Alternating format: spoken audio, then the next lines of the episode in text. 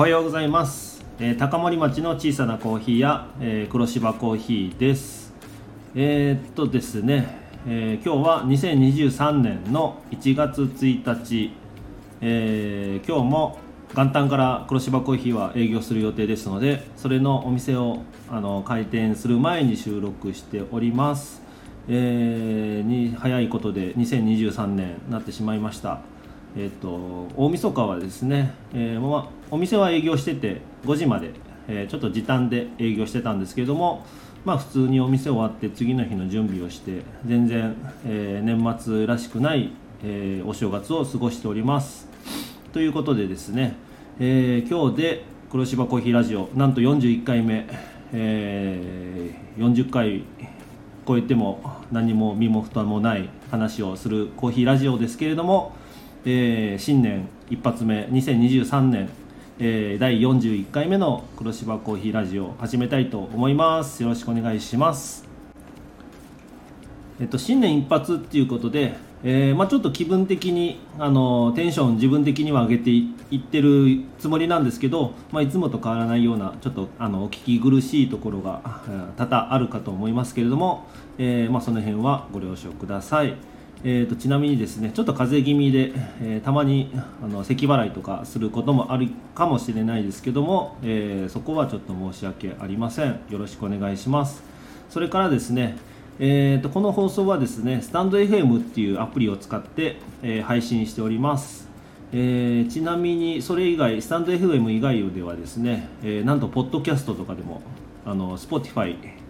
の、えーそちらの方でも黒芝コーヒーっていう風なあの検索してもらうと黒芝コーヒーラジオのチャンネルが出てきますので、えーもしよろしければですね、まあ、いろんなあのコンテンツというかあの再生方法がありますので、えーいろんなところで再生していただけるとありがたないかなと思います、えそれではですね、まあ、いつものように、えコーヒーの紹介をしていくんですけれどもその前に、まあ、黒芝コーヒーの紹介をやっていきたいと思います。2023年、えー始まった一発目ということで、まあ、改めて黒芝コーヒーとは何ぞやっていう風な、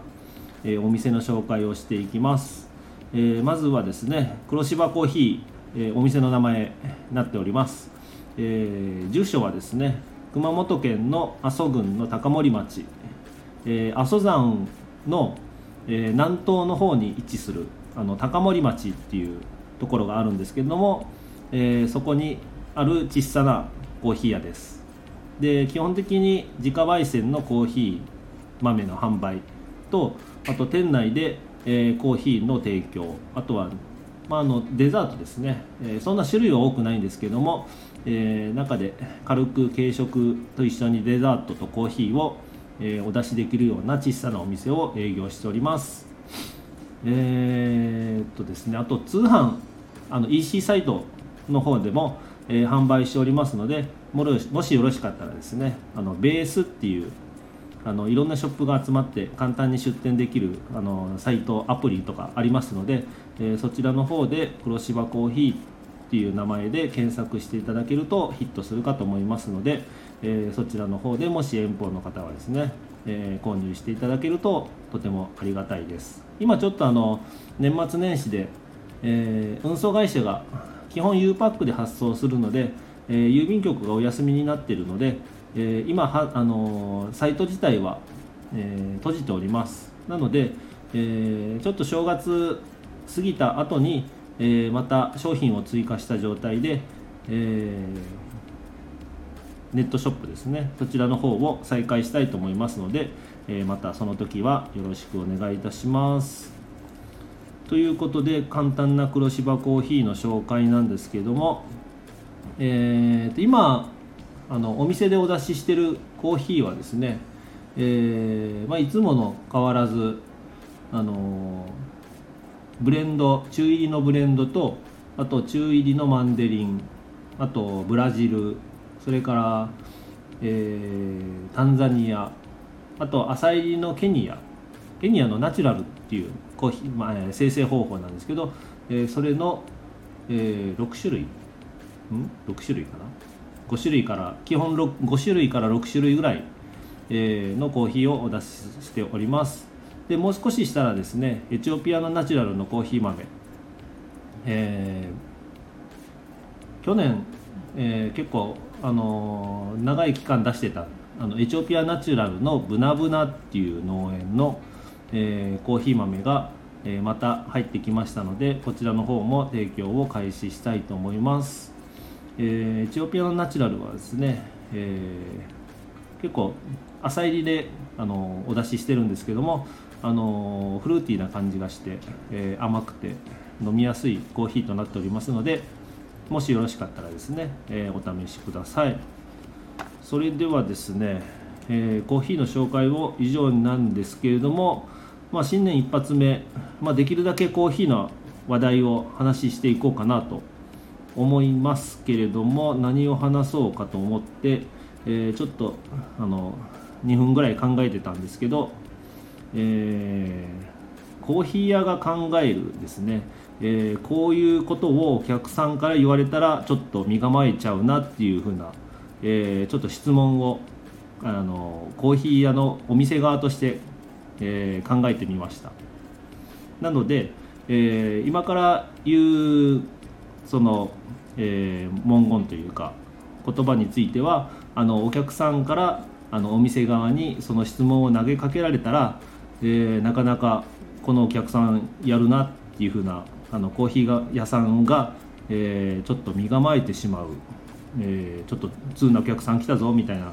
感じになるような言葉をちょっと、えー、教えたいと思います。もうそんな教えられてもって話なんですけども、えーまあ、もしですね、えー、コーヒー屋さんに行った時に、え、こういった言葉をちょっとあの発してもらったらあのそのコーヒー屋さんがどのぐらいの、え、返答のあの知識とかあのその説明しやすさっていうのを、まあ、基準になるかなと思うので、え、もしよかったらですね参考にしていただけたらいいかなと思います。でまず1つ目ですね、えー、エチオピアのナチュラルのコーヒー豆ありますかっていう、まあ、これは多分あのよくコーヒー系の YouTuber さんとかあのそういったあの同じような話題をトピックとして、えー、動画にされていることもあるので聞いたことあるかと思うんですけど、えー、まずエチオピアのナチュラルのコーヒー豆ありますか？です。で、えー、まあエチオピアは国の名前ですね。でエチオピアのコーヒーありますかっていうのはまあ、えー、まあ、よくあることなんですけども、えー、さらにそのエチオピアのナチュラルっていう風なところがちょっとポイントですね。でナチュラルっていうのはあのコーヒー豆の生成方法について、えー、言ったものですね。で基本的にコーヒー豆の生成する時にあの水洗する水洗いですね、えー、するウォッシュドとあと水洗いせずに、えー、天日乾燥するナチュラルっていう風な生成方法があります。あの細かく言ったらあの他にもハニー製法だったりとかスマトラ方式とかあのたくさんあるんですけども、えー、まあ、大きく分類するとウォッシュドとナチュラルの2つがありまして、えー、その中でもあのナチュラル生成のあのコーヒー豆っていうのがあのコーヒーの果実の味わいがそのまんまコーヒーとして、えー、出てくるちょっと独特な味わいになっちゃうので、えー、結構好き嫌いが激しいコーヒー豆になってくるんですけども、えー、このエチオピアのナチュラルの豆ありますかっていうと、えー、まあ、普通のエチオピアのコーヒー豆ありますかって言われるよりも一歩踏み込んだ形としてあのお店側は結構あの受け取っちゃいます。なのでもうその時点でですねこのお客さんあのなかなかあのちょっと面倒くさいぞっていうかあの詳しい人が来たなっていうふうなあのちょっと一瞬、えー、臨戦態勢になります。多分その辺のあの一瞬で目の色が変わるのを楽しんでもらえたらいいかなと思います。ということでですねまああの質問投げかける以上その中身についてはあのおそらくあの投げかける側としては知っておかないといけないかと思うのでえー、もしよろしければですね、えー、ナチュラル生成っていうコーヒーの生成方法として置いていただければいいかと思います。であの、コーヒー自体もそのナチュラル生成になるとあのフルーティーな感じあと、えー、コーヒーらしくない味わいになってとても美味しいコーヒーなので、えー、ぜひあの試してもらえたらあの嬉しいかなと思います。あのいろんなお店でもあの基本的にナチュラルとウォッシュドはあの置いてあるお店が多いかなと思います。なので、えー、その2つを飲み比べるのも、えー、一つの楽しみかなと思うわけです。で1つ目、えー、がエチオピアのナチュラルはありますかっていう。失礼しました、えー、エチオピアのナチュラルのコーヒー豆ありますかっていうふうなえー、質問が1つ目。で、えー、2つ目なんですけれどもあのコーヒーのフィルターは何を使ってますかっていう質問ですね、えーと、フィルターっていうとあのコーヒーを1杯ずつドリップして落とすお店はあの基本的に、えー、フィルターを使ってるお店が多いです。フィルターを使わないあのドリッパーもあるんですけども基本的に、えー、サーバーの上に、えー、円錐状だったりとか台形のドリッパーを置いて、え、その中に紙のフィルターをセットしてそこから、え、コーヒーの粉を入れて上からお湯を落とすっていう風なコーヒーの入れ方をやってるかと思うんですけれどもそのフィルターはあの、まあ、いくつか何社からか、あの、種類が出てるので、えー、これもコーヒー側としてはフィルター何使ってますかって言われるとおっとちょっとあの一瞬、えー、こいつやるなっていうふうな思ってしまうようなあのドキッとする質問です。でフィルター自体はあのホームセンターに売ってある、まあ、一般的なものからあと、まあ、そういう、えー、ホームセンターとか簡単に買えないなかなかネットだったりとかそのコーヒーの専門店に行かないと手に入らないようなフィルターとかあるんですけれども、えー、それを何を使ってるかって言われると、えー、それはなかなか店側としては、えー、なかなか詳しいお客さんが来たなっていうふうな思ってしまいます。で、まあ、完全にフィルターの種類個人的なあの感想で言うとフィルターの種類で、まあ、多少味わいだったりとかあのその目の粗さフィルターのですねそれであのコーヒーの抜けが速くなったり遅くなったり、えスピードコントロールするためにあのフィルター変えたりするんですけど、まあ、それでちょっと味わいも変わってくるので、えー、結構あのフィルターは、えー、お店ごとにはあのいろんな種類を使ってるんじゃないかなと思っております。で黒芝コーヒーもですね、えー、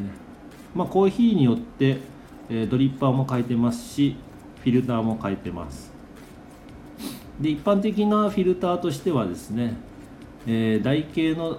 とのドリッパーの形に応じたあのフィルターがあるんですけども、えー、ハリオのフィルターだったりとかあとはあの山陽産業っていうアバカフィルターっていう、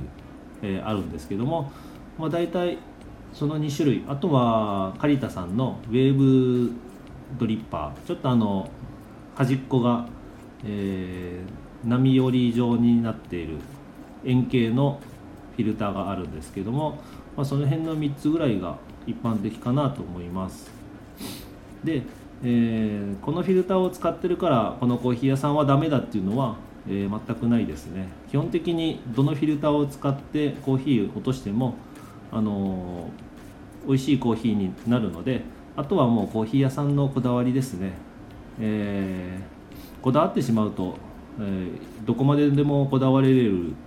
えー、世界なので、えー、あとはあの値段とのバランスですね、えそういった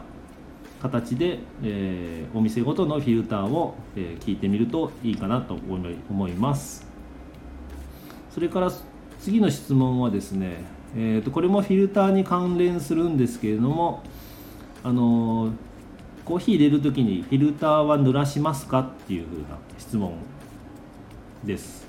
これは結構自分でコーヒーを入れられる、えー、と方はご存知かと思うんですけどもあのフィルターによってはですねそのフィルターを形成する時に使う海苔の味わいが、えー、コーヒーに移るっていう風な、えー、いう方もおられます。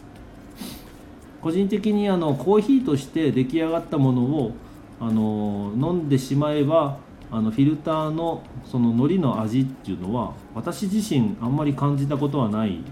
ので、えー、個人的にフィルターは濡らしても、えー、濡らさなくてもあのコーヒーを粉を入れる前ですね。フィルター単体の状態で、えー、その海苔の、あの味を抜くためにお湯をかけてちょっとあのなじませるというか、えまあ、フィルターコーヒーのドリッパーに密着するっていう風な目的もあるんですけど、えー、一回湯通しをするっていう風なよく言いますね、えー、そういった一段一一つ行為をあのプラスするっていう風な形になるんですけども、えー、するお店も結構あります。うちでは、えー、とフィルターによっては、えー、先に濡らしたりするのもあります。基本的にえー、コーヒーフィルターは濡らさずにコーヒーを入れることが多いですけれども、えー、ものによっては先に濡らすようなことをやってます。で、えー、コーヒーにして正直濡らしたのと濡らしてないのと味わいがどう違うかっていうのはあの私自身、えー、変わ変わらないと思ってます。ですけどあのー、まあ、YouTube とかでこの辺は検証動画がたくさんあるので、えー、その辺を見てもらうと、えー、分かりやすいかなと思うのであとは自分で試しにやってみて、えそのフィルターの海苔の味がするなと思ったら事前に濡らして、えちょっと味を抜いてからコーヒーを入れるっていう風な形をとってもらえればいいかなと思います。なので、えコーヒー屋さんの質問としてフィルターは濡らします濡らすんですねって。まあ多分この辺は手元を見てもらうと、えー、濡らしてるのかそのまんま普通にコーヒーを入れてるのかっていうのが分かると思うので、えー、コーヒーあここはコーヒー濡らすんですねっていうふうな質問を投げかけるとこいつやるなっていうふうなコーヒー屋さん側としては身構えちゃう質問です、えー、ちょっとここまで突っ込んだの質問になっちゃうとうるせえよっていうコーヒー屋さんがもしかしたらいるかもしれないんでこの辺はですね、まあ、ある程度あのどういう人かっていうのを見極めてから、えー、いうことをお勧めします。基本的にコーヒー屋さんはあの話すのが好きな方が多いのでちょっとコーヒー飲みますね。今日はエチオピアのナチュラルを入れてます。あのブナブナのコーヒー。えー、美味しいですね。やっぱりあのナチュラルらしい、えー、ブドウのようなブルーベリーのようなあのベリー系の味がして、えー、甘くて冷えても冷えたら余計そのフルーティー感が出るので、えー、おすすめです。エチオピアのナチュラルをあえてあの好んで飲まれる方あのたくさんおられるのでコーヒーが苦手な方っていうのはそのエチオピアのナチュラルを飲んでからコーヒーが好きになったっていう方たくさんおられますので、えー、ぜひ一度試しに飲んでみてはいかがでしょうか。ということでですね、えっと何の話してたんですかね。コーヒー屋さんのあの話好き結構多いです。ぱっと見あのそんなに話さない人とつきにくい人かなっていう方でも基本コーヒー屋やってるっていうのはあのやっぱり自分が美味しいと思ってるコーヒーを出したいっていう風な方がたくさんやられてる職業だと思うのでそれに対して、えー、まあ何かしら美味しい、まあ、基本的に美味しいって言われるととてもあの嬉しがって、えー、どんどんどんどんあのお店側からあの喋りかけてくるような人間ばっかりだと思ってます。なので、えー、まあ、最初はですねあのこの人ちょっと話しづらいなと思っても、えー、試しにそういったコーヒーの話題を振ったり質問してみると意外と話が弾んだりすることもあるかと思いますので是非ですね、えー、疑問に思ったことはいろんな質問を投げかけてもらうとあのお店側としてもですね嬉しいので、えー、いろんな質問をしてください、まあ、この辺はあのものすごく忙しい時にそういった話されるとちょっと面倒くせえなって思う時も一瞬あったりするんですけど、まあ、その辺はあのそういった雰囲気を出してしまったら店側として、えー、個人的にアウトだと思うので、えー、その辺は、えー、軽く流されることもあるかもしれないですけども、えもしそういったあのタイミングですね考えていただいて、え話しかけていただけるとすごくコーヒー屋としては喜びますので、えいろんな質問を投げかけてみてください。でやっぱりエチオピアのナチュラルありますかっていうのが一番多分あのボディーブローとして聞く文言だと思うので、えー、取っかかりは多分これが一番いいかなと思いますあそしたらあの店の側としてはナチュラルの豆好きなんですねっていう話題提供にもなるのでそこから話があのすごく広がっていきやすいので、えー、ぜひこの質問はですね、えー、おすすめです。コーヒー自体もとても美味しいのでエチオピアに限らずですねあのいろんな国のナチュラル製法のあのコーヒー豆はたくさんあるのでその国ごとによってやっぱりあの味わいがあの変わってくるので最近は中国のナチュラルとかあるのでこれもですねすごいすっきりしてて、えー、とても美味しいコーヒーです、まあ、お店によって出してるところはまだまだ少ないんですけども、えー、ぜひ飲んでいただいたらあの面白いんじゃないかなと思います。ということでですね、えー、コーヒーだけで20分以上も話してしまう珍しい回になってしまいました、えー、よくこんな喋れるなっていうふうな自分でもびっくりしてるんですけど最近はあの編集することももうめんどくさいので、えー、完全に、えそのまんま収録したものも収録したものを、まあ、噛んでもえー、言葉が詰まっても咳払いしてもそのまんま垂れ流すっていう風なことでやっております。ということでですね、え、2023年1月1日、えー、41回目の黒芝コーヒーラジオなんですけれども、えーと、黒芝コーヒーはですね、えー、年末もずっと営業しておりましたけれども、えー、年始もずっと営業してます、えー、今週はずっと1月1日からえーと、成人の日までですね1月9日まで、えー、休みなく営業してます。ちょっと時間帯はですね通常営業よりも短く、え、設定しております、まあ、一番昼間帯は空いておりますのでもしあの近くに来られることがあればですねぜひ寄っていただけるととても嬉しく思いますのでよろしくお願いします。